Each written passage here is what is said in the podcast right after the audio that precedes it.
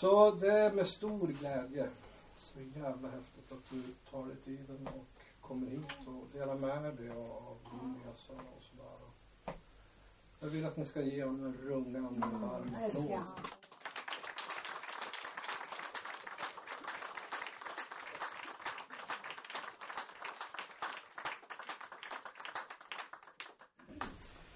Varsågod. Ja. Hej då, jag heter Fredrik och är ett vuxet barn. Hej, Fredrik. Hej. På en applåd sådär känns det. Jag fick en lapp för att det stod att du är fin också. Det känns liksom... Sådär, ja. Ehm, jag vet inte riktigt vart jag ska börja fundera liksom fram och tillbaka om jag ska börja um, utifrån boken lite, utifrån vår röda bok eller om jag ska börja med mitt liv eller men jag tror nog att jag ska börja läsa lite, en liten text. För um, jag är lite mörbultad känner jag. Jag har haft en grym dag, grymma talare känner jag. Alltså mycket riktning och liksom hopp. Sen har jag liksom fått ja, helt otroliga förmånen att få sitta och lyssna på min lillebror. Det är för mig. Så jag har suttit där och gråtit en hel del. Ehm, um, otroligt starkt för mig känner jag. Um, um, jag blir liksom lite annars lite dränerad känslomässigt känner jag. Um, så jag, jag, jag kan säga jag var mer nervös att sitta som sitta på storebror och, och, och, och lyssna på lillebror liksom än vad jag var för att kliva in här nu. Det känns helt okej men att få vara storebror och inte få ingripa liksom och skydda och, och liksom ta hand om och, och lita på att det ska gå bra. Och, ja. Så ehm, ja, du ska få fan för det Mattias tänkte jag. Det var lite så när, när min lillebror berättade första gången, för jag, jag blev inbjuden, det ska jag också berätta, att jag blev först inbjuden till att tala utav Salam. Ehm, sådär. Jag, ska, jag, kan berätta lite först om den här händelsen. Så, så, för några veckor sedan så var min lillebror hemma hos mig så berättade han, ah, jag ska också ta det här på mötet. Samtidigt som jag blev otroligt tacksam. och, ah, Wow, vad häftigt. Vilken grej att få visa och få, få liksom dela hopp om två syskon som hittar en väg i ACA. Och samtidigt liksom storebror då, som kliver in och bara Hur ska det här gå? Du har inte... Hur lång tid har du? Kan du? Och, ja, har du läst boken ordentligt? Men eh, det är ju min skit liksom. Så, det är tur att jag har programmet, att jag kan se det, att det är min skit. Så jag, jag projicerar, projicerar inte ut det. Som tur var. Sådär. Um, men det, det är jättefint, jättefint. Som sagt, jag blev inbjuden av Salam för bra länge sedan. Ehm, och vi har ju också, det är också en ganska häftig historia sådär. Jag var här och gjorde um, utbildade mig helt enkelt och gjorde en, en, en vecka på Korpberget som patient. Och träffade Salam. Och jag kom eh, ACA då, det, det här är nästan tio år sedan mitt i en primär liksom. Eh, och det blev ganska så halabaloo kan man säga. Fan, gör ett vuxet barn här? Han, han passar ju inte in liksom. Han ska inte vara här. Så, och där träffade jag Salam så, så han skrev i jag lämnade ju runt min bok och de fick skriva i min, min då var det tillfrisknande vänner som användes.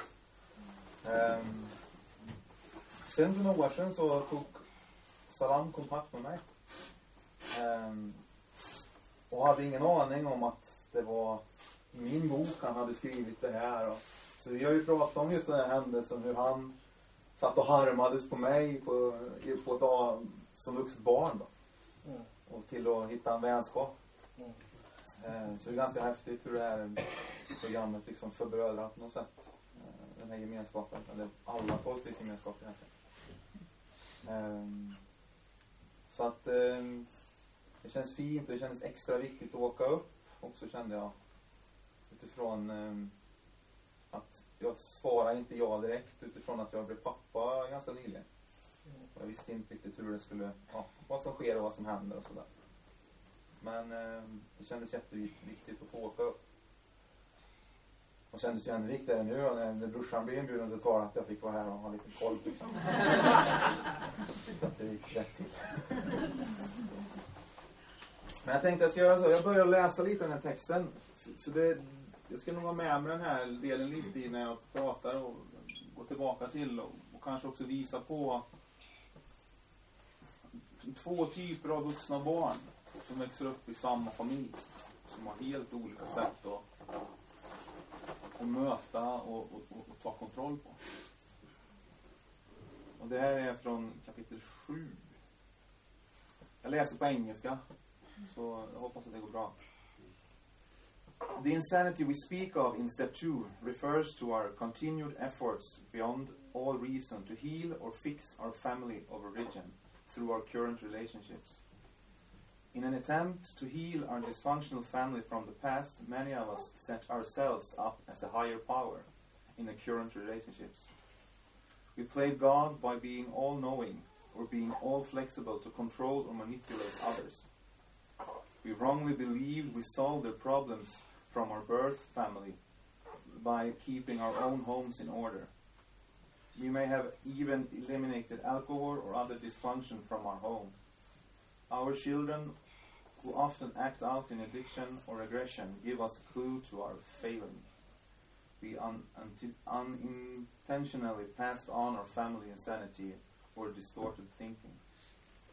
Similar themes arises for the adult child who moves away from the dysfunctional family to find a better life and sanity.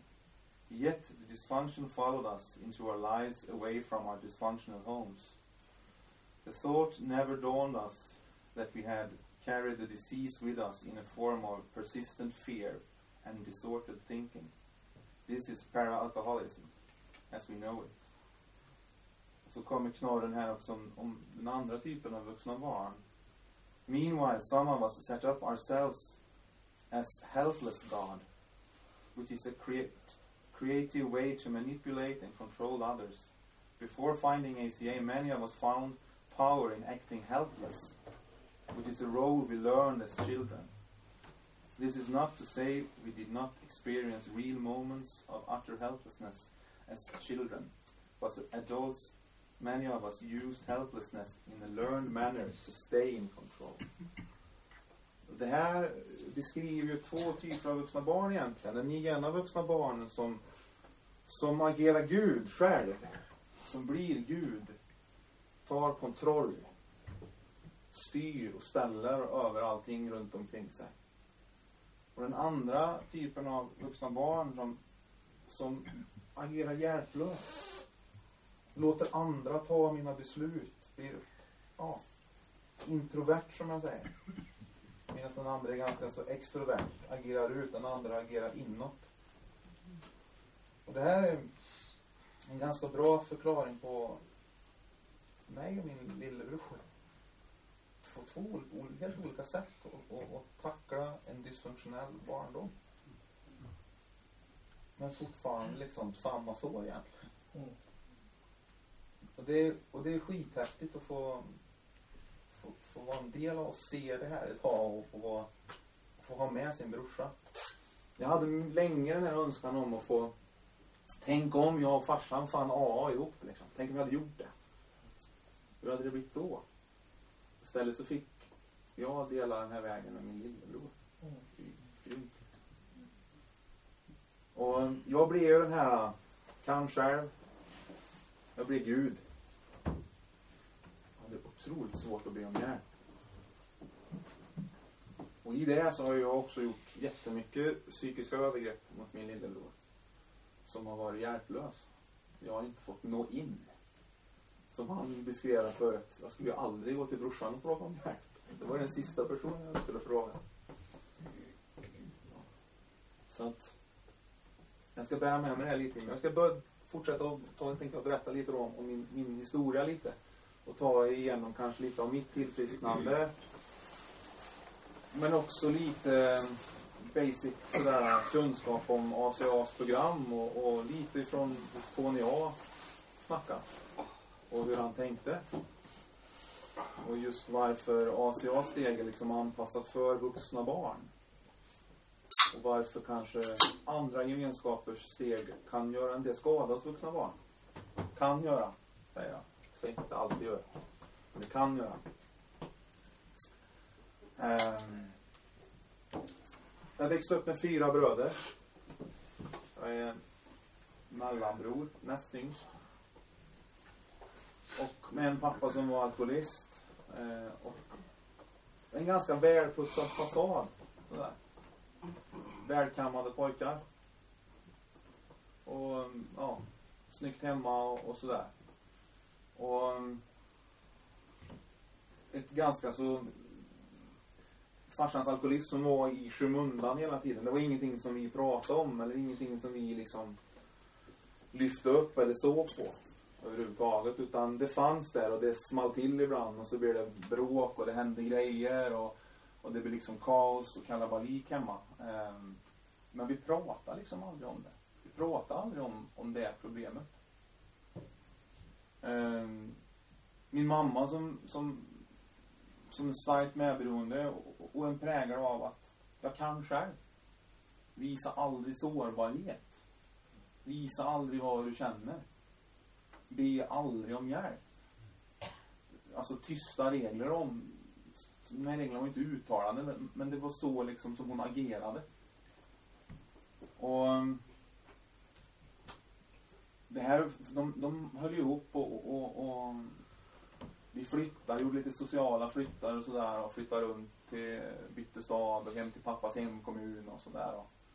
Det liksom blev aldrig bättre. Och när jag var i 20-årsåldern sen så, så, så skilde sig de, de två. Och, och, och pappas drickande eskalerade ännu mer. Nu fanns det liksom ingen som höll upp hans fasad. Och jag valde att flytta med min farsa. För vem skulle ta hand om pappa? Tyckte synd om pappa. Så jag valde att flytta med honom och, och och helt enkelt försöka hålla honom nykter. Så det var det jag gjorde. Fick in honom på behandlingshem till slut. Efter massa turer på, på psyket och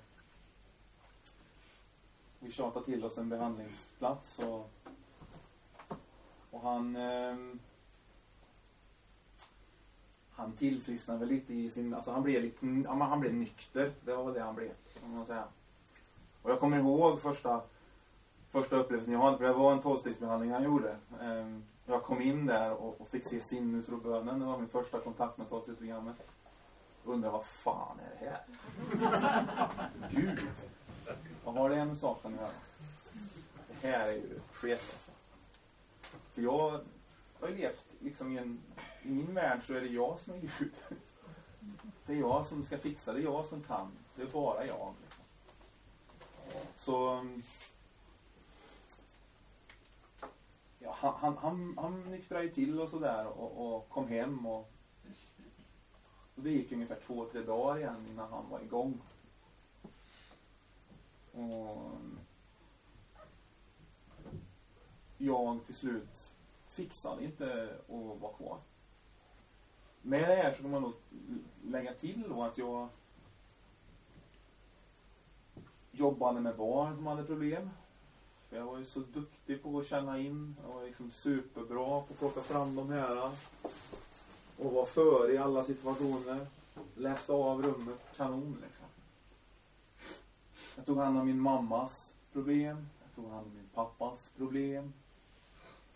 Jag hade en, min andra pappafigur som låg döende i cancer. Så jag var där och tog hand om han. Jag försökte hålla en hög nivå på att spela hockey samtidigt. Jag gjorde liksom allting för alla andra hela tiden. Och det gick ett tag tills jag var tvungen att Ja, jag var tvungen att flytta där. Jag var tvungen att ge mig liksom. Jag sa upp mig som jag brukar säga. Från att vara pappas, att hålla honom nykter. Och två månader efter det så, så, så söp han ihjäl sig helt enkelt.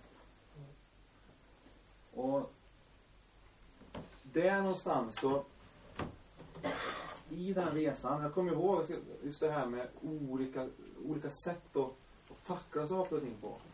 jag som har agerat ut, jag hörde som någon talare prata om ilska. Eh, min reaktion på det var ju att balla ur. Gapa, skrika, slå sönder, bli tokig liksom. Medan min lillebrors reaktion var jag kände ju inte farsan så bra. Jag, jag, går, jag åker och grillar med mina kompisar. Två helt olika reaktioner i exakt samma familj. Och där blev jag liksom lämnad med alltså noll känslomässig guidning. För det är det jag har fått. Jag har fått noll känslomässig guidning från, från min barndom. Alltså när jag kom, jag brukar ta som exempel att när jag var liten så, så kom jag fram till, till, till, till min mamma som är starkt medberoende och bara vill ha kontroll och ska ha ordning på farsan. Och undrar när hon står och är frustrerad vid diskbänken och skallrar liksom. Så känner, jag känner ju att hon är ledsen. Jag känner ju, jag ser att hon är ledsen. Som var. Och så frågar jag, men mamma är du ledsen? Nej, nej, jag är inte ledsen. Gå och lek. Okej, är det jag som är knäpp? Och så farsans tunga steg. Upp för trappan. Är du arg? Jag känner ju att han är arg. Han är frustrerad. Han är obstinent. Nej, jag är inte arg. Jag ska bara sova. Jag är trött. Jaha. Är det, är, det, är det jag som är knäpp? Det här har ju följt mig. Och det är det här som har skapat mina karaktärsdrag. Jag har ju skapat överlevnadsstrategier för att överleva i den här familjen. Det min mamma gjorde det här, och det här, det här jag kommit på under resans väg, det var när jag kom in i programmet, det var att jag pratade jättemycket om min pappa och hans alkoholism. Han var ju, du hörde också någon som sa, han var ju problemet. Det var enkelt att prata om det var hans fel. Till att jag kan se idag, den som har präglat mig allra mest, det är den här paralkoholikern. Den medberoende, eller ja. Det är min mamma. Hon har präglat mig mycket, mycket mer. Var stark. Bit ihop. Klara dig själv. Bli aldrig om hjälp. Prata inte om det som sker. Och det innebär att jag får ett, jag får ett gigantiskt skampaket. Jag ska som barn hantera min mamma och pappas skam och framförallt min mammas skam över att min pappa dricker. Och det, det är den känslomässiga guidningen jag kommer ifrån. Och ni kommer ifrån. Det är skampaketet. Och mm,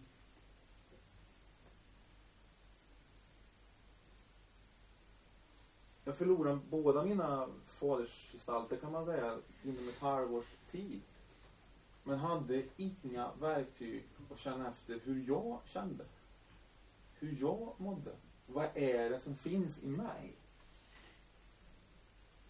Inga alls. Utan det enda det kom ut i, det var ju destruktivitet. Alltså jag, det var ilska. Det var liksom den enda kanalen. Alla känslor som jag kände var, det blev ilska. Jag hade ingen annan guide. Det var det jag hade lätt till. Um,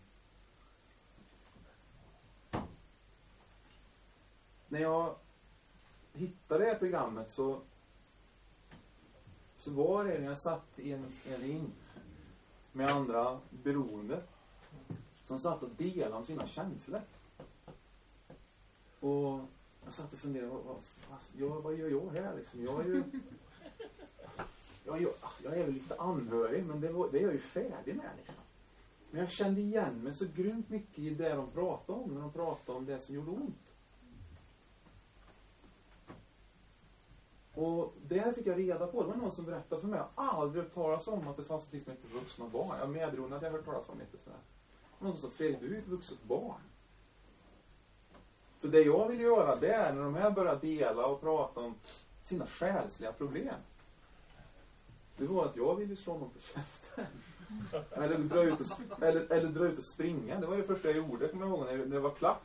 Tog på mig grejerna och bara sprang. För det är så jag liksom har tacklat mina känslor. Ta bort.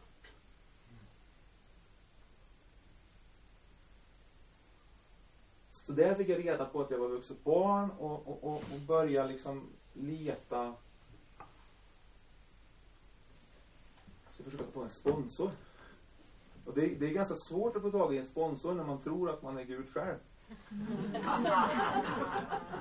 För alla är ju, alla är idioter. Skitsvårt. Så jag fick ju faktiskt hjälp. Jag, det var en kille som till slut sa, nu får du ju ge dig liksom. Jag ringer en kille här. Ja, men det kan du ju inte göra. Jag måste ju kännas rätt och ja, jag måste ju ha koll på vad det är för figur. För figur. Och han ringde den här snubben. Och en gammal, gammal gubbe. Och det var nog bra. Jag fick en gammal, gammal mjuk man. Liksom. Det som var ännu roligare var att han kom för sent första gången. Så då hade jag liksom redan börjat harma som fan. Han glömt bort mig liksom. Vilken skitstövel. Det var jättefint att träffa och börja få bygga upp en relation med, med, med en mjuk man.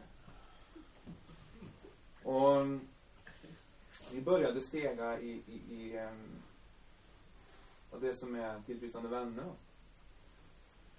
Um, och um, jag körde ett och två och tre och... Äh, Fasen, det här, det behöver ju inte jag. Det var liksom det jag kom fram till. Det här. Jag fattar liksom inte riktigt. Jag fattar inte vad det första steget är. Det står att jag är maktlös inför. Alltså vad, vad är jag maktlös inför? Jag är inte maktlös. Jag har jobb, jag har bil, jag har utbildning, jag har ett hus, jag har en fru. Jag är inte maktlös. Inte ett dugg. Ohanterligt. Vadå? Men, men det jag kom fram till, det var ju att Ja, att det var svart. Nej, men. Det var ungefär så här det jag kom fram till var att det här var det som var på insidan. Och det, jag, det var det jag var maktlös inför. Jag hade allt det där, men mådde skit. Jag mådde skit. Och jag körde steg ett och steg två och steg tre som jag sa. Men jag fattade inte riktigt. Jag fick ingen bra förklaring på vad mitt problem var. Och därför tänkte jag att jag ritar upp lite det här idag. För den här boken här, den förklarar lite mitt problem som vuxet barn. Det är ju Asias röda bok där då. Ehm, hade jag en penna? Jo, här. Den förklarar för mig att jag hade ett fysiskt problem som innebär att jag har en massa trauman. Och trauma, det betyder ju sår.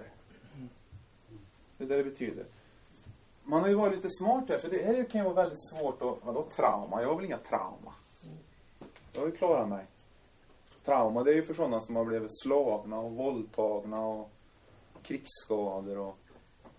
Man har lagt till här att man, man har blivit försummad.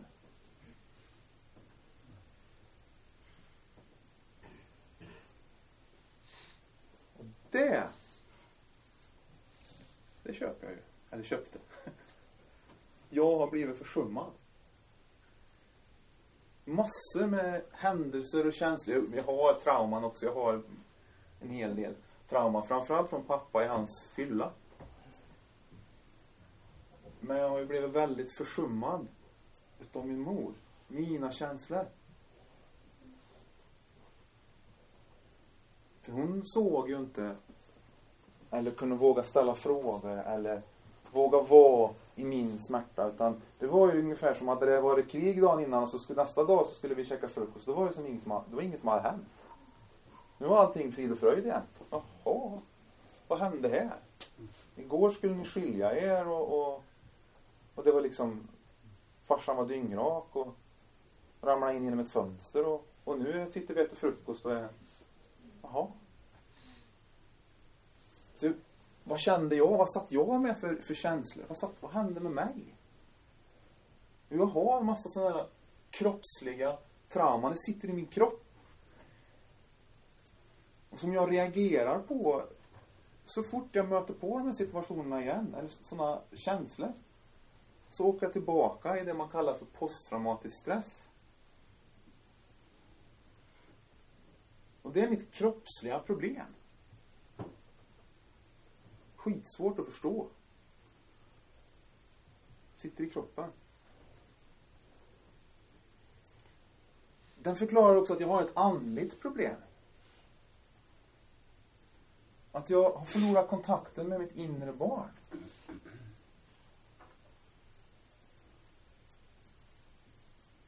Och här, här hade jag svårt. Vad då inre barn?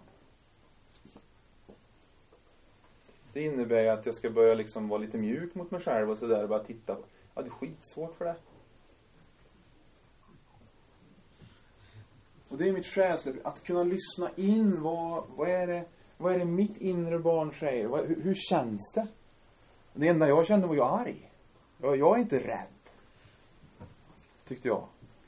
Det, det är ju det jag har varit egentligen. Jag var skiträdd. Hela mitt liv har varit styrd av rädsla. Och här pratar man ju också om någonting, man pratar om sårbarhet. Att kunna vara med sitt inre barn innebär att jag kan vara sårbar. Att jag kan vara naken med mina sår. Det är det sårbar betyder. Och det kunde ju inte, jag gömde mig bara bakom min egen attityd. Så jag hade ingen kontakt med mitt inre barn. Men här fick jag reda på att det är det som är mitt själsliga problem. Och ska jag någonstans komma i kontakt med, med en högre kraft så måste jag få kontakt med mitt inre barn. Det är ju vad vårt program säger. Jag måste börja träna på att vara sårbar.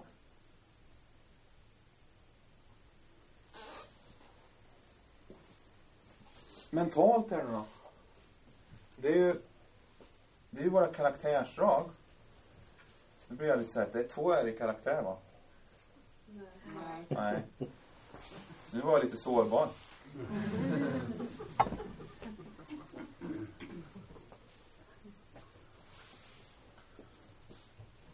Det här är ju mitt sätt att tänka.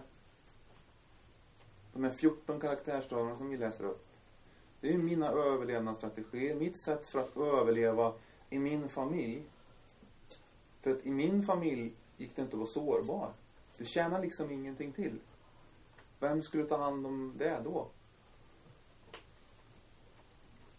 Det är ungefär som i ett krig. Du kan ju inte gå runt i ett krig och vara sårbar. Nej, det känns inget bra här. Nej. Nej. Det funkar ju inte utan det är ju BOOM! Liksom.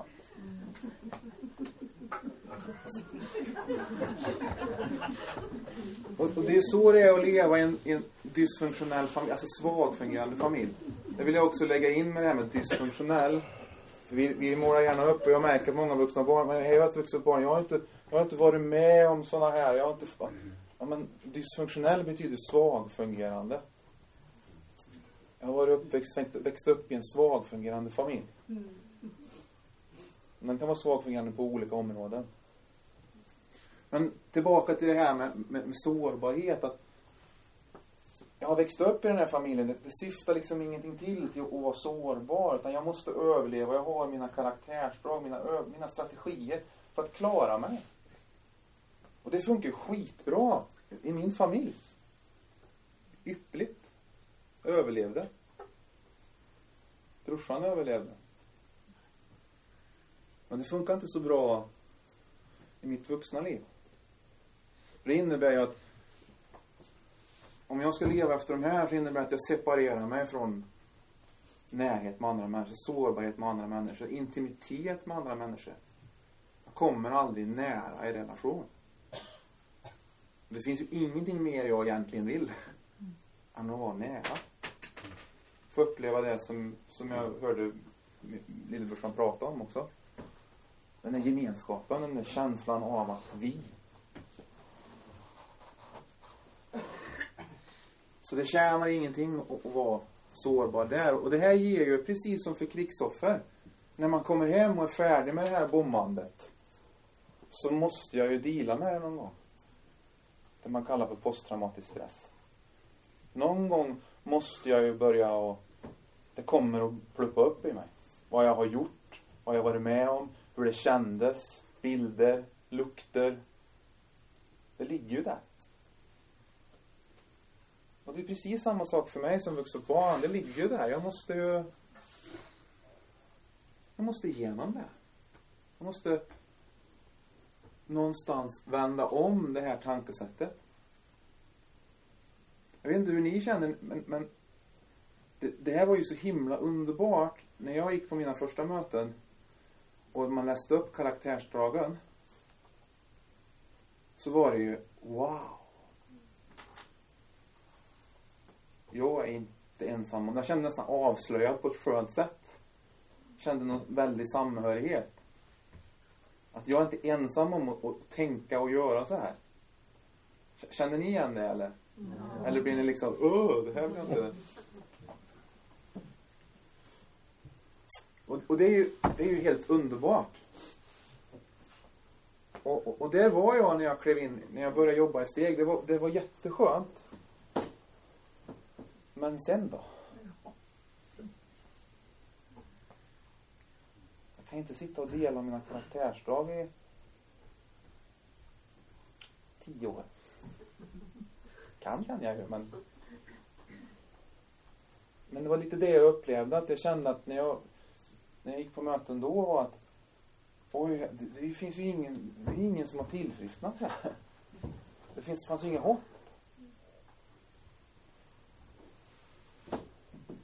Det är ju ganska ung gemenskap ändå. Utan vi satt bara och delade om jättelänge så här. Det hände liksom ingenting. Och då började det bli ganska tråkigt att gå dit. Det var jätteskönt i början men sen så började jag skita i det. Jag gick inte dit. Jo, jag gick dit när det blev riktigt, riktigt illa. Så då brukar min fru säga att nu får du fan åka på möte. Nu orkar jag inte vara med dig längre. Typ så. Och då åkte jag. Men jag kände liksom ingen... Det hände liksom ingenting. Så eh, jag började söka i en massa andra program och... Och det gav mig jättemycket fina grejer också men, man kom ju inte riktigt åt riktigt grunden mitt problem. Det här med förståelsen för att jag faktiskt har trauman.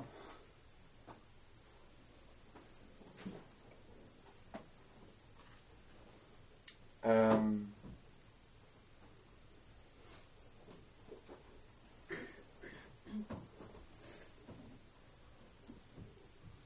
jag fortsatte i alla fall till slut och, och började hitta jag körde IAAs program och och fann jättemycket bra grejer där. Men som jag sa, jag kom inte åt eh, mitt problem riktigt. Och det här pratar ju det finns ju en del tal och sådär. Det finns ett tal framförallt av Tony A där han förklarar det här varför det inte funkar.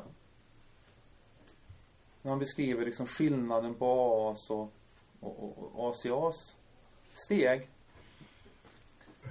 Eh, när han förklarar det är ungefär så här att att AAs program, det är till för förövarna. Förövaren. Pappaprogrammet då, som man säger. Mm. Att Alanon är modersprogrammet. Och att ACA är programmet för de som har blivit berövade. Mm. Jag tycker, jag, jag tycker det är ganska så fint, liksom den här familje, familjen och gemenskapsfamiljen. Den, den bilden av gemenskapen. Gemenskaperna. Och han förklarar ju då att och det var det här jag pratade om med, med första steget då. Det är ju att första, min första upplevelse av första steget var som jag sa, det var att jag upplevde, ja jag är maktlös inför mina känslor och sådär, det som sker på insidan. Men, men här fick jag ju också reda på, jag är maktlös inför min familj. Jag är maktlös inför det här. Jag är maktlös inför mina karaktärsdrag. Jag kan liksom inte, det här bara kör hela tiden. Jag är maktlös inför det. Jag, jag är maktlös inför mina överlevnadsstrategier. Jag kan inte förändra morsan och farsan. Farsan var ju borta. Jag kan inte förändra min bror heller. Och det försökte ju jag. jag är ju, som jag sa, jag begick ju jättemycket olika kränkningar på honom. För att försöka få nå in, liksom. Få honom att förstå. Det är ju jättetokigt. Ehm, det, det är ju hans förklaring av första steget. Det andra steget kom ju ännu mer förklaring av Tony A. Det var ju att han beskrev att det står ju så här att um, vi kom till tro på en kraft starkare än oss själva och att den här kraften kunde återge vårt förstånd. Men han menar ju på att vuxna barn har aldrig haft något förstånd. Så vad är det vi ska återfå? Det innebär att när jag ska återfå någonting, det är att jag återfår det här. Det här är mitt förstånd. Det var det han menade. Så jag kom till tro på en kraft som jag ska återfå mina karaktärsdrag.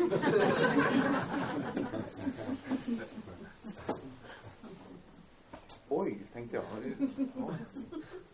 Jag började haja lite vad han pratade om. Sen beskrev han ju ytterligare, det tyckte jag också var skithäftigt. Han, att han beskrev att, jag tänker på det med tredje steget, att vi ska börja, dels att vi ska börja tro på en kraft starkare än oss själva. Och vad är, vad är en kraft starkare än en själv när man är ett barn? Men det är ju morsan och farsan. Mamma och pappa ska ju se till en större bild. De ska ha en större bild av vad som är bra för mig. De ska klara av att och, och, och, kanske ta tuffa beslut och stå kvar i det. Kanske klara av att få massa projektioner mot sig och, de ska klara av, det är väldigt mycket de ska klara, de är en högre kraft. Men de har ju redan svikit mig. Så det är oerhört svårt för ett vuxet barn att komma till tro på någonting som redan har bevisat sig svika mig. Det betyder ju att någonstans att man kommer till tredje steget, att jag ska lägga jag ska då lägga mitt liv och min vilja i händerna på mina, mina föräldrar. Oh, det är jag inte så sugen på.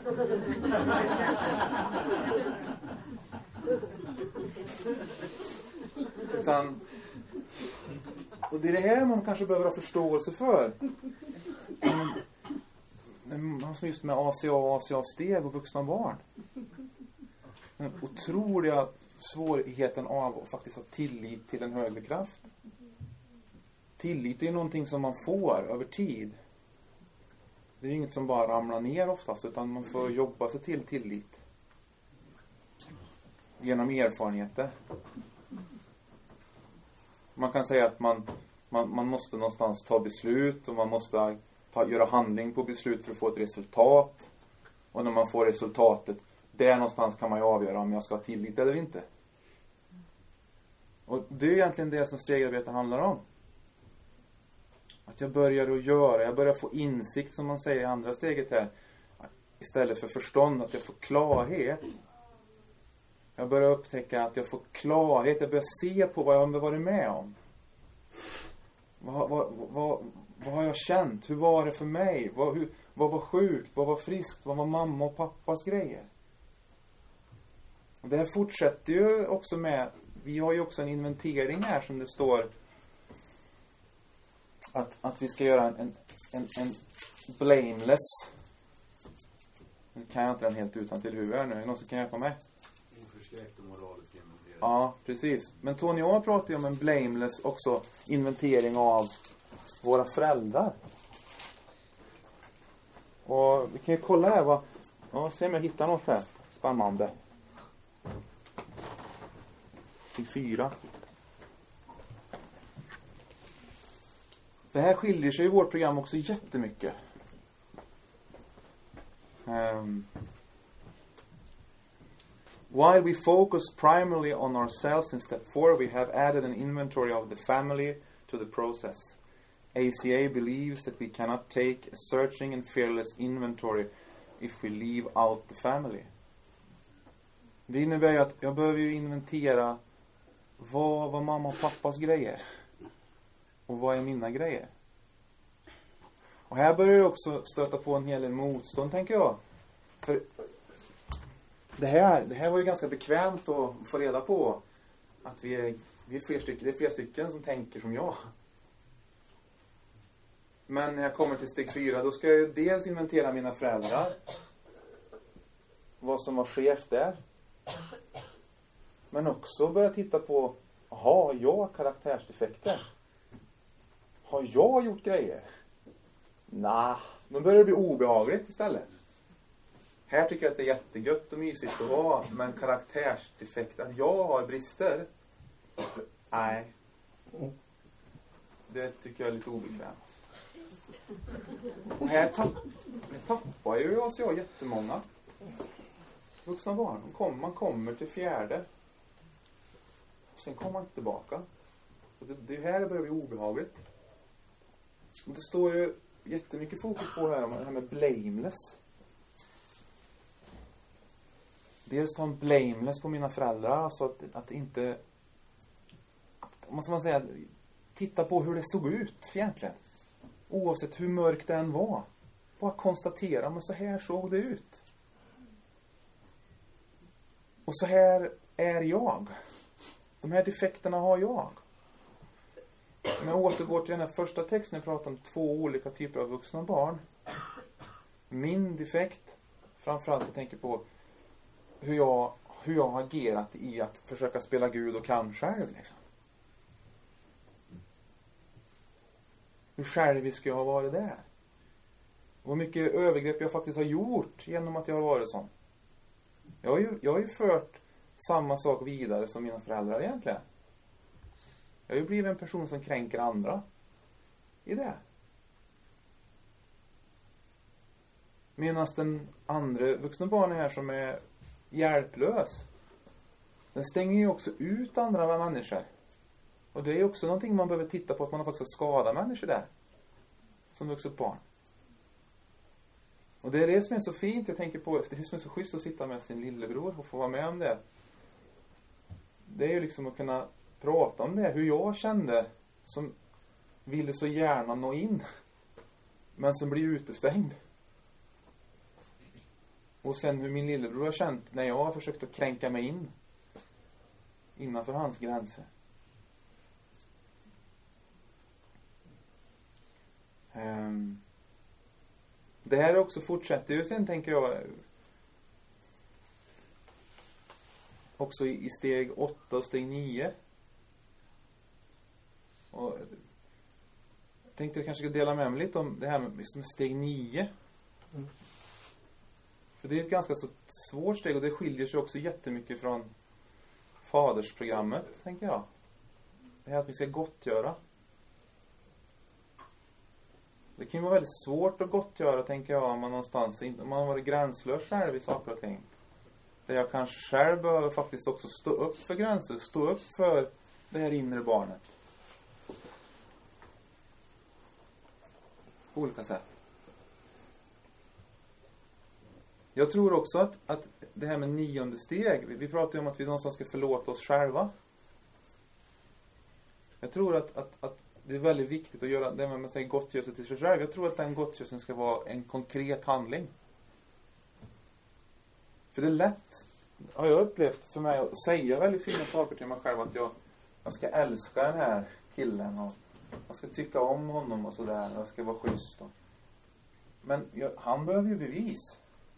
Han behöver ju bevis på att fastän jag är beredd att, att vara en älskande förälder till honom. Han behöver göra konkreta handlingar. Och när jag var i mitt första nionde steg och skulle gottgöra mig själv så var jag själv i en situation där jag, jag var på en väldigt dysfunktionell arbetsplats. Jag var egentligen i ett stort, enda stort trauma. Jag var, jag jobbade på behandlingshem. Eh, med massa, med massa ungdomar som där det hände massor med saker hela tiden och det var en jättedysfunktionell arbetsgrupp och, och det var liksom det var en hel plats med vuxna barn helt enkelt så. Det var väldigt dysfunktionellt. Och där levde jag hälften av mitt liv. Så jag var i mitt trauma halva livet hela tiden. Alltså när jag kom hem så hade jag varit trauma i en vecka. Det är väldigt svårt att tillfriskna då. Så jag hade gått i tre år och känt att jag mådde skitkast. Men min inre kritiker säger att ja, men du ska jobba kvar. Du har ju byggt upp en status. Du är ju någon på arbetsplatsen. Du tjänar bra med pengar. Alltså alla de här vad ska man säga, rationella svaren. Men innerst inne kände jag bara, här vill inte jag vara. Jag mår skitdåligt. Men jag gick kvar. Jag var där i sex år. För jag, jag visste ju inget annat, kunde inget annat. Tyckte jag. Och så den här ah, bilden om att jag har här ska man vara. Det är, det är liksom min mammas prägel mer. Stå ut, bit ihop. Klara dig själv. Berätta inte att man mår dåligt. Var inte sårbar.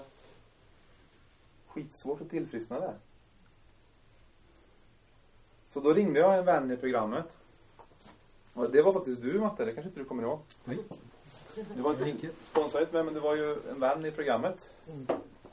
Och så ställde jag frågan, för grejen var att när jag jobbade första vändan i stegena så körde jag en hel runda i stegen eh, på mitt egna sätt. Fast med sponsor. Så, jag hoppade över allting som handlar om bön. Jag hoppade över allting som handlar om meditation. Och, och jag hoppade över i stort sett allting som handlar om Gud. Fan, vad skulle han göra liksom? Så. Och jag lärde mig jättemycket, det var jättefint så. Alltså jag fick massor med kunskaper men, men jag fick liksom ingen, det hände inte så mycket. Så när jag ringde då så, så fick jag svaret Vad säger Gud? ja, du, ska, du kommer ihåg det nu eller? Nej. Det låter som jag. Ja. ja, men i alla fall. Vad säger Gud? Och jag blev först väldigt arg. Vadå Gud? Han, han har inte med saken här. Och i alla fall, jag hade pratat med min fru, pratat lite så här, ja kanske ska gå ner i tid sådär då. Och hon köpte väl kanske det. Så såg att jag inte mådde bra. Och så kom, fick det här telefonen, så, ja, det här samtalet och så. Så jag bestämde mig för att gå ner och, och basta eh, själv. Och faktiskt för första gången använda mig och vända mig till Gud eller min högre kraft. Mitt inre barn. Börja lyssna in vad vad är det jag känner? Vad är det den här känner? Och i magen så var det så otroligt starkt. Sluta! Nej, det kan jag ju inte. Kommer kritiker. Kritiken kan man ju säga ofta är en spegelbild eller ofta väldigt präglad av en förälder. Den låter ungefär som en mamma eller pappa. Den som jag är präglad av. Och i mitt fall, mamma. Det kan ju inte, det går ju inte. Och hur ska det gå med ekonomi? Hur ska det gå med pengar? Och... Jag stod nämligen i den här situationen också. Stod jag i att vi skulle flytta. Vi skulle ta ett stort lån för att köpa lägenhet. Och... Då kan man ju absolut inte sluta. Men jag kände så otroligt starkt tillit. Och tog ett beslut där att jag ska göra det här, för jag var i ett nionde steg. Det här ska bli min gottgörelse till mig själv. Så min gottgörelse till min lillkille. Jag kan ju säga till honom, du ska aldrig vara i en dysfunktionell miljö och sådär. Men jag måste ju visa att jag faktiskt menar allvar. Att jag är, faktiskt är en älskande förälder till det här inre barnet. Och Eh, jag kan inte förklara vad som hände men det, jag var inte rädd. Jag kom hem till min fru och sa, du jag, ska säga upp mig. Och hon blev helt bananas för vi stod som sagt och skulle ta ett lån på 1,2 miljoner. Och så, det kan du ju inte, alltså så. Det fick jag ju förstå. Men jag var helt bergsäker naturligtvis, jag var ju inte ansvarslös i det här så jag gick ju inte och sa upp mig innan jag hade skrivit på lånet och sådär. Så jag skrev på lånet. Sen gick jag och sa upp mig dagen efter. Men den här tilliten. Att faktiskt lita på vad mitt inre barn säger. Lita på vad Gud säger. Vi pratar ju om att vårt inre barn är kontakten till Gud. Eller vår högre kraft, eller vad vi väljer. Så det var första gången jag gjorde någonting faktiskt aktivt på riktigt för att ställa upp på den här.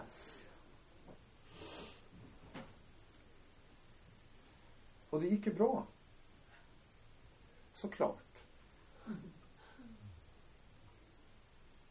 Jag fick gå ner i lön och allt sånt där. Men jag mådde ju bra. Det blir ju jätterätt. Bara genom att följa det där. Problemet här är ju att hade jag inte gjort resan innan här nu så hade jag ju aldrig hört den här rösten. Hade jag aldrig fått kontakt med den här killen. Och det är ju det stegarbete och inventering gör. Det är ju faktiskt, vad är det här med inventering av mamma och pappa? Och börja lyssna på och kunna klargöra. Vad är mamma och pappas grejer? Vad är kritiken? Vad är lillkillen? Vad är vad? Det är ju väldigt svårt annars, för annars, innan var det ju bara huller om buller liksom. Och där började jättemycket av mitt tillfrisknande av att jag faktiskt gjorde den där handlingen.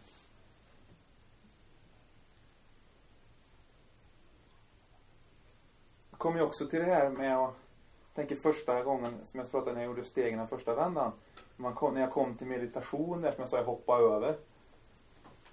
Det, det, jag gjorde ju också en sån här vända att jag någonstans trodde att jag skulle bli munk för att jag gjorde Alltså jag gjorde, skulle börja med jag hade en jätteklar bild hur jag skulle sitta en och en halv timme varje dag och, och liksom Och så Jag kommer ihåg, det var så roligt för att Jag hade egentligen allting skitbra i livet men satt och harmade så var liksom helt förstörd över att Fasen, jag är ju inte som den här munken så ringde upp min sponsor som, som förklarade, så han sa till mig, vad, vad gnäller du för? Aha. Det är ju bara, det är din föreställning. Som du inte lever upp till. Och vad är föreställningen? Den kommer ju härifrån. Mitt sätt att tänka. Och det är det här som vägen i programmet är liksom det blir klarare som det står i steg två att man kommer till clarity. Man börjar se lite klarare. Och när jag kom när jag hade gjort mina tolv steg så, så var jag också lite präglad över att jag skulle göra alltså sponsra grymt mycket, jag skulle göra grymt mycket service och, och jag skickade ut rätt mycket. Jag tror jag gav rätt mycket det till andra också. Um, det har också varit en jättefin resa, tänker jag, i det här med att faktiskt lära mig att sätta gränser. För vad jag klarar av. Hur många jag liksom klarar av att sponsra. Jag måste ju någonstans må bra själv också. Jag sponsrar ju så, jag blir så mycket så att det blir ju Ja, jag tog inte hand om dem, mina hemma liksom. Så hade jag dåligt samvete för det. Så det har också varit en resa också som en värdefull resa i det här med att och, och, och vägleda andra också. Viktig resa. Um, jag hoppar lite så fram och tillbaka nu. Um, så jag till och med blir allt för osammanhängande. Um,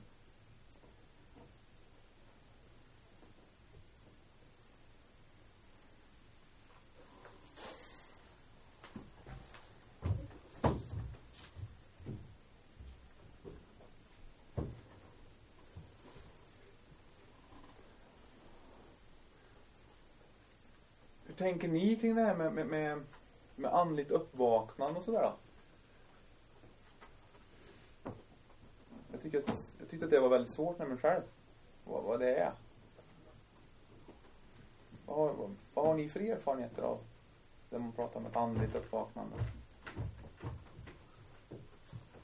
Nya känslor. Nya känslor? Någon som har något mer? Lyssna in något. Magen Mm. avgör. När man inte behöver kämpa längre. Att helt plötsligt vakna upp en dag och så är någonting borta. Mm. Man är inte själv avlägsen någonting utan bara Just det, nu är inte det här ett problem längre. Att det bara har hänt. Man har inte löst problemet, utan problemet har löst sig själv. precis. Så tyckte att i början var det så viktigt vad man kallar det och hur man skulle förklara det. Ja. Och idag skulle grej vad jag kallar det och förklara det, för jag vet att det finns Det är inte viktigt att sätta ord på eller sätta ett namn på.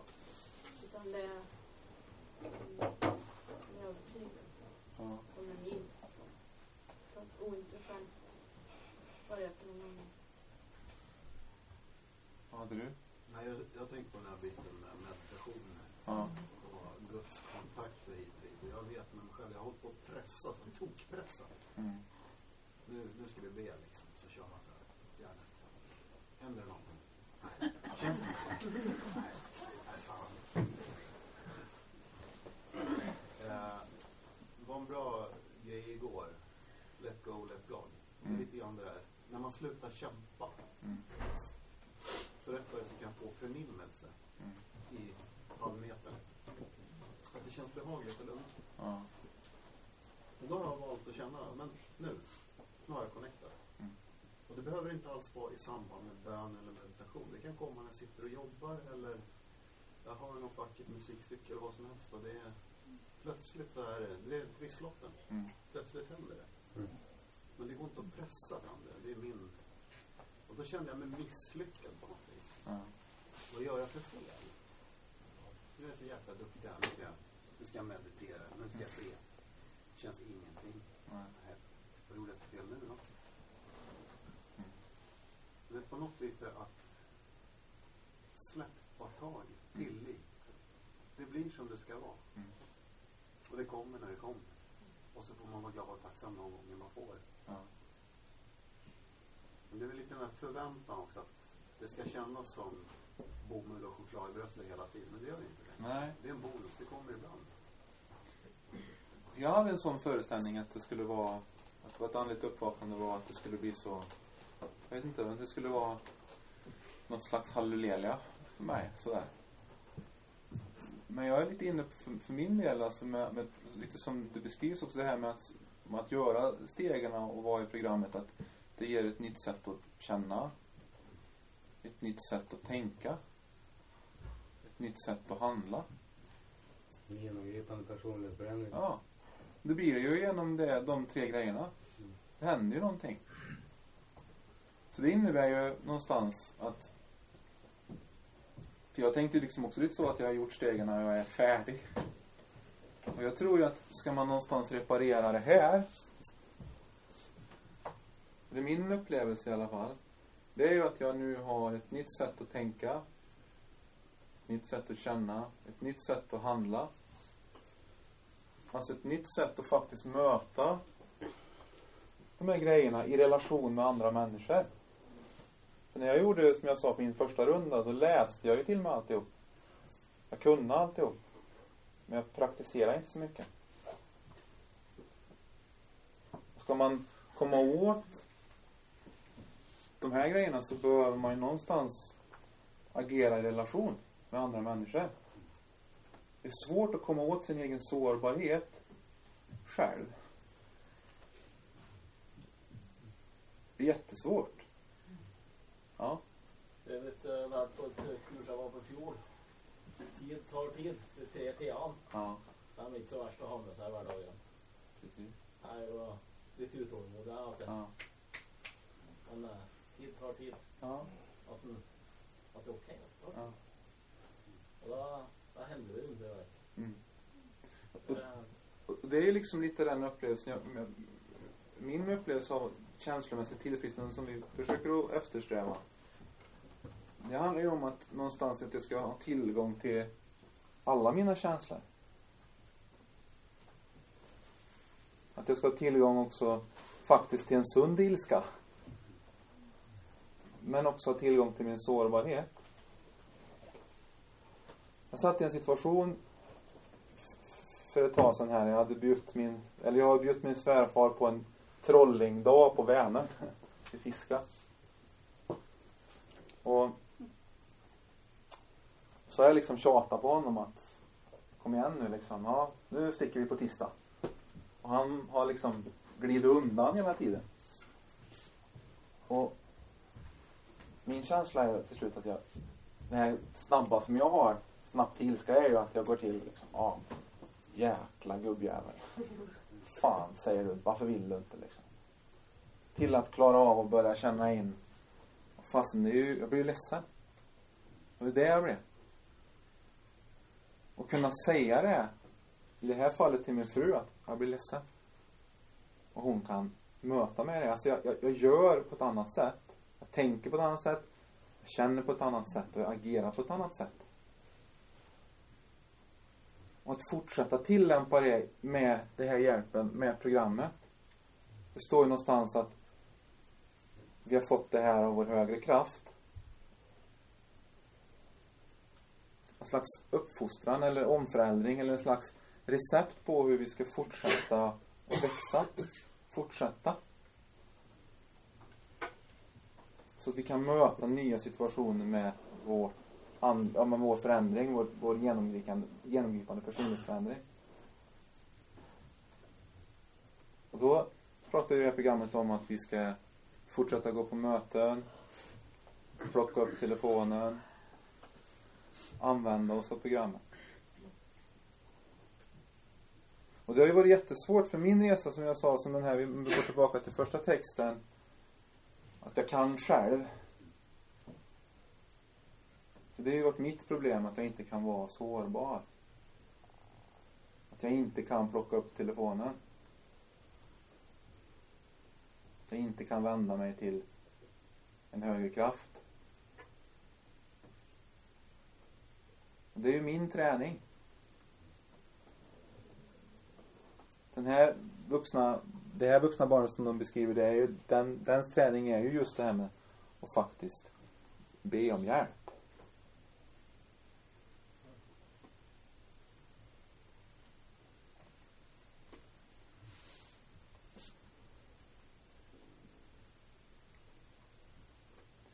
Haft tur sådär. Jag har, jag har haft turen att leva ihop med, med en person som, som inte har det här med sig. Och som har stannat kvar. Det har varit väldigt nyttigt för min del. Så just det här med att få läka i relation med någon.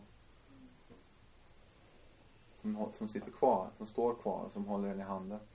Och som inte försöker att förklara eller ta bort känslor som dyker upp. Men jag tror att man kan skapa sådana även om man inte lever i en relation med andra människor. Och det gör vi ju på möten. Framförallt.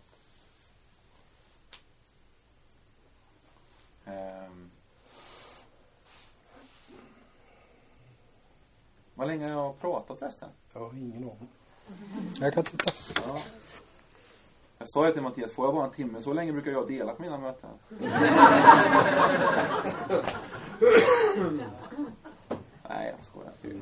Vi har 13 minuter kvar. Ja. Ehm, det är första gången som jag själv talar i här, så det är lite det är lite spännande att se vart, vart man landar sådär. Ehm, jag tror jag ska göra så att jag, att jag släpper liksom lite frågor och sådär man kan ställa ja, jag tror det, tycker det är schysst. Ehm, ska vi göra så? Då släpper jag ordet till lite frågor då. Ja. Hej, jag heter Alexandra, ett vuxet barn. Hej, Alexandra. Jag kände igen mig i det här. Jag är där. Jag har börjat inse det beteende för några veckor sedan. Mm. Jag vet att när jag går till jobbet så lämnar jag mig själv. Mm. Jag känner er och vågar känna det nu det efter 25 år i det här arbetslivet. Men när jag kommer tillbaka så vågar jag känna vad som jag har gjort och jag gör det jag Ja. kan göra nu. Men rent konkret, vill du berätta vad du bytte till för jobb bara för att få... Ja. Jag, jag börjar be, jag har fått lite men du vet det är så jävla läskigt. 49, man har jobbat här kränkbranschen i 30 år och det är allt man kan och Ja. bla bla. Precis det där. Absolut. Det jag kände var viktigast för mig det var ju att, att jag faktiskt inte skulle ingå i en arbetsgrupp. Just då kände jag. Det låter ju nästan som en motsägelser. Men, men, men, men för min del så var det viktigt att göra någonting där jag kunde känna att det här kan jag göra och det här kan jag stå för. Jag behöver inte, vad ska man säga, jag behöver inte ge vika på mig själv för att kunna göra de här grejerna. Det var väldigt viktigt för mig i mitt beslut i vad jag skulle göra. Så jag, jag, valde, jag jobbar ganska så ensamt men ändå i grupp i det jag gör. Jag jobbar ju dels i, i, i ett eget företag men också åt en kommun. Men, men just det här med att, att för min del var det viktigt att inte ingå. För det var ju mycket sån, den, så säga, den vägledning jag fick först att jag skulle hitta nya vägar att vara på det här stället. Du måste tänka annorlunda, du måste göra, ja, du måste förhålla dig på ett annat sätt. Och det gjorde jag, det funkar lite då och då, ett tag sådär. Men det, det höll liksom inte för det var, jag blev för sjuk där. Och, Men och, om man liksom har varit ett vuxet barn, jag Mm. tänker på det här att när jag inte fixade att gå min första drömutbildning för Mm. att det här inre pockade på och de yttre verkligheterna blev så att jag kunde fortsätta där. ja, Eh, och sen för att det var så här någon sorts lågintensiv depression som jag till insikter där. Det var en ilska. Jag var arg. mm, Och så har jag inte gjort och inte gjort och Mm. inte gjort. Så att jag, nu har jag tog jag ett ansvar nu det här med tillfrisknandet. Jag har utbildat mig i alla fall i det jag har nu för att ha en ekonomisk trygghet och valmöjlighet. mm, Men ja, så jag står ju utan någon så här. Jag får ju, jag ber, jag, får, jag fick ett litet första så här, ja men gör kanske sådär. mm, Men jag, jag känner ju ändå så att man står ju sådär utan färdigheter och kompetenser. mm. Eh, för att Fast det, jag skulle vilja säga att det gör du inte alls. Men alltså rent konkret, jag Ja. är lite smart där. Jag kanske inte säger upp mig förrän jag är fast på nya jobb. men, eh, Nej, men det, ehm, utifrån, jag menar, skulle jag ha slängt mig ut och, och i fullt, då är det ju som att gå tillbaka, ju hamna här och försöka ta kontroll igen. Liksom. Det här med att du säger att jag sa inte upp mig innan, innan jag hade någonting någorlunda. Men jag hade ju inget jobb när jag sa upp mig. Men jag hade ändå gjort klart att jag skulle få ordning och reda på runt omkring mig. Men ha tillit till att det löser sig. Jag har egenskaper. För jag tänkte ungefär som du. Jag har gjort samma sak. Men det är ju inte helt sant. För jag är arbetsför. Jag har driv. Jag- kan göra massor med saker egentligen. Jo, och jag har fått ett svar. Jag ska göra saker jag bett och det har alltid blivit fortare än jag någonsin har trott och sådär Ja. liksom. Men det är första gången jag här på arbetslivet för det är så jävla läskigt. Mm. Det är, ja. Men tack. Eh, Lovisa Vuxenbarn. Hej, Eh, tänker kring alltså det inre barnet.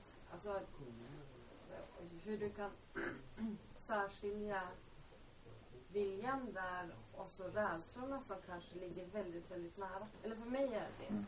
att jag har svårt att se vad som är liksom den sanna viljan och vad som kanske är det skräckslagna barnet som inte vill. Ja. Och vilket, att, vilket ska jag följa? Mm. Eller är olika? Ja. Nej, men jag, jag hänger på vad du menar. Och det är det här som är så svårt. Vilken röst ska jag lyssna på? Jag kan ta en, ett exempel eh, utifrån att det krisar i, i min hemmagrupp. Det blir halabaloo. Så.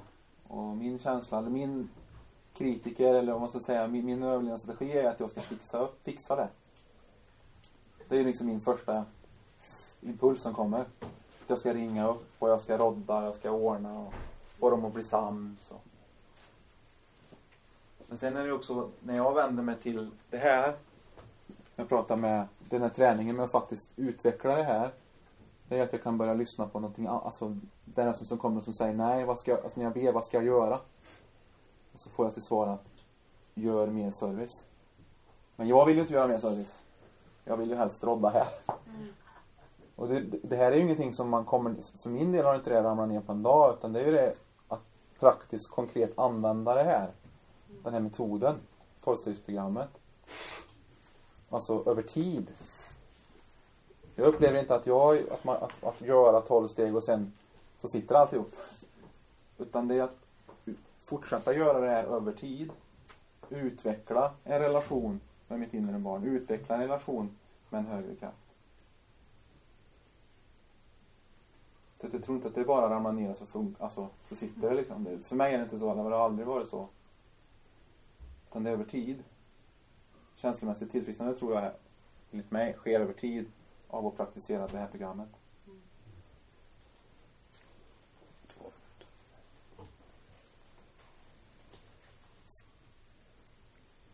Kändes det? Ja. Ja. ja.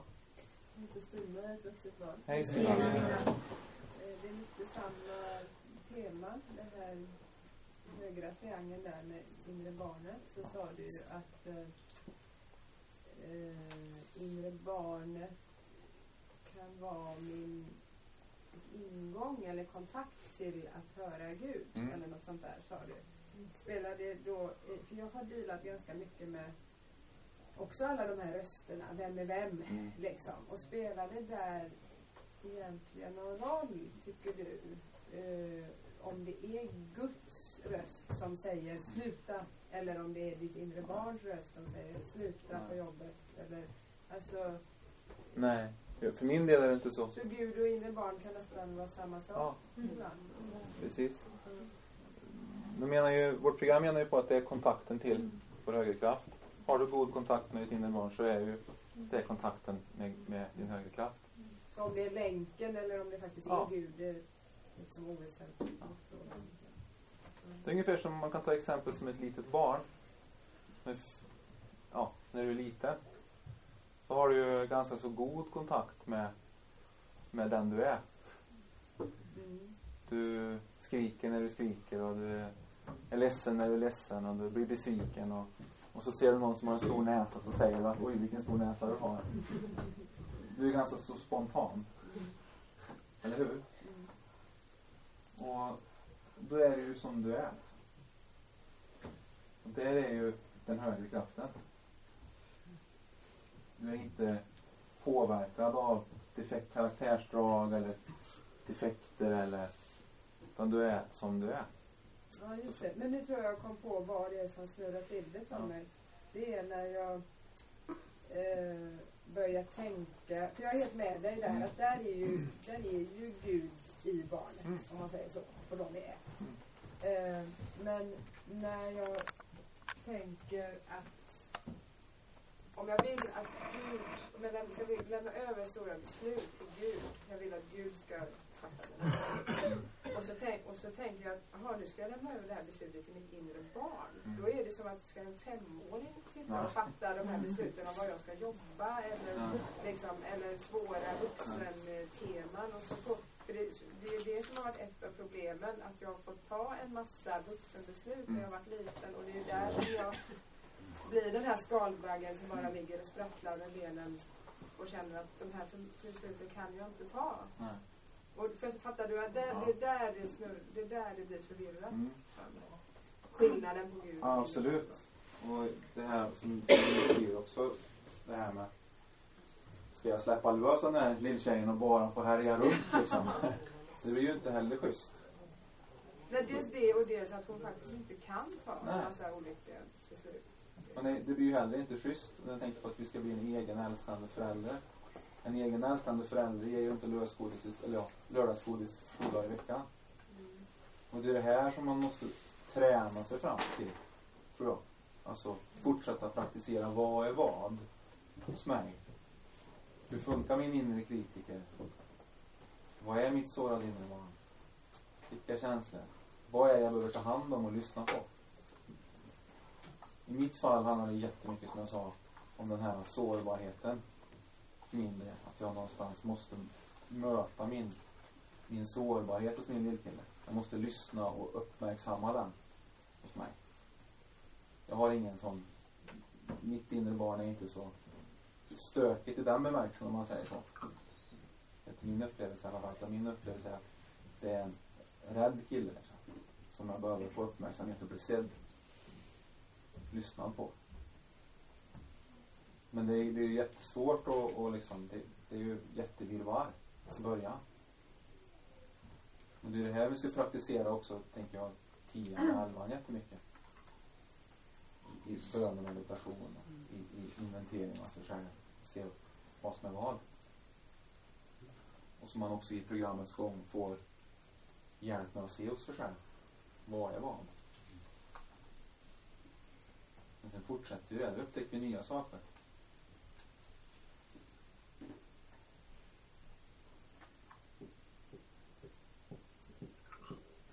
Men det är svårt. Säg inte att det är lätt.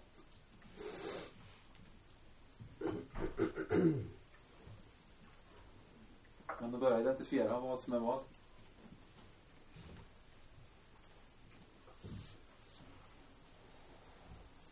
Och då in barnets behov. Ja. Jag har Lisa. Hej Lisa. Hej Lisa. Kan, man förstå det som att eh, Gud eller andligheten finns i en kärleksfull relation till det inre barnet likväl som liksom en kärleksfull relation till andra människor. Att det är där som man hittar Gud, Gud där, den rösten som säger att ja, men gör så här, ta det här valet. För att mitt inre barn kanske vill springa iväg och köpa godis sju gånger i veckan. Ja. Eller mitt inre barn kanske bara vill lägga sig ner och... Alltså, ja. Mm. Eh, men i, i det kärleksfulla omförändrandet utav det inre barnet eller i den här relationen till... Det är inte det inre barnet utan det är kopplingen till det. Där Gud kan finnas. Kan man se det så? Jag är, jag är inte riktigt med. men- Okej. Mm. Det här, eh, vi, vi tänker så här, vilket, vilken röst ska vi lyssna på? Vilken röst ska jag lyssna på när jag står inför ett val? Mm. Jag vill lyssna till, till Guds röst eller till en högre makts röst. Om jag då tittar på vad vill mitt inre barn? Vad säger den kritiska föräldern? Vad säger den kärleksfulla föräldern? Om jag tänker på vad mitt inre barn säger så kanske det är så att den kärleksfulla föräldern i mig behöver gå in och säga att nej men nu ska vi kanske ta hand om det här på ett annat sätt för att den har klarsynen. Och då är Gud i kopplingen, i relationen till barnet. Inte barnets röst. I, alltså en, enbar, alltså på något sätt. För att, ja, jag vill ha godis varje dag. Ja, men det är inte röst. Men däremot, självklart ska du få någonting gott varje dag. Men just godiset har vi på lördag. alltså förstår du? Förstår? Nej. Ja, jag, jag kan ju försöka tro att, jag förstår det. Men, min, men det jag menar med att, att ett inre barn är liksom... Om du kan lyssna på ditt inre barn, Mm. alltså börja förstå ditt inre barn, så, så har du också möjlighet att, att, att kunna lära känna vad, vad är det behöver. Vad är, alltså, det kan också innebära att du behöver gränssättning eller behöver pushning. Prata om att vara nervös för att kliva in här. Någonstans vet jag att det är någonting jag behöver Mm. egentligen. Mm. Kanske inte alltid följa exakt vad jag vill. Pratar ju också programmet jättemycket om. Mm. Frå- Fråga mer vad jag behöver snarare än vad jag vill. Men exakt vad Gud är i det här. Alltså jag kan ju, inte, jag kan ju säga min upplevelse som jag säger att jag kopplar ihop det här. Mm. Men det är också lite vad du... Ja. Jag lägger det i att ett barn är ganska så oförstört. Mm. Det är spontant, det är som det är. Sen ska jag vara en älskande förälder och sätta både gränser och, och, och hjälpa det fram på olika sätt. Jag ska klara av att älska den här lillkillen på olika sätt.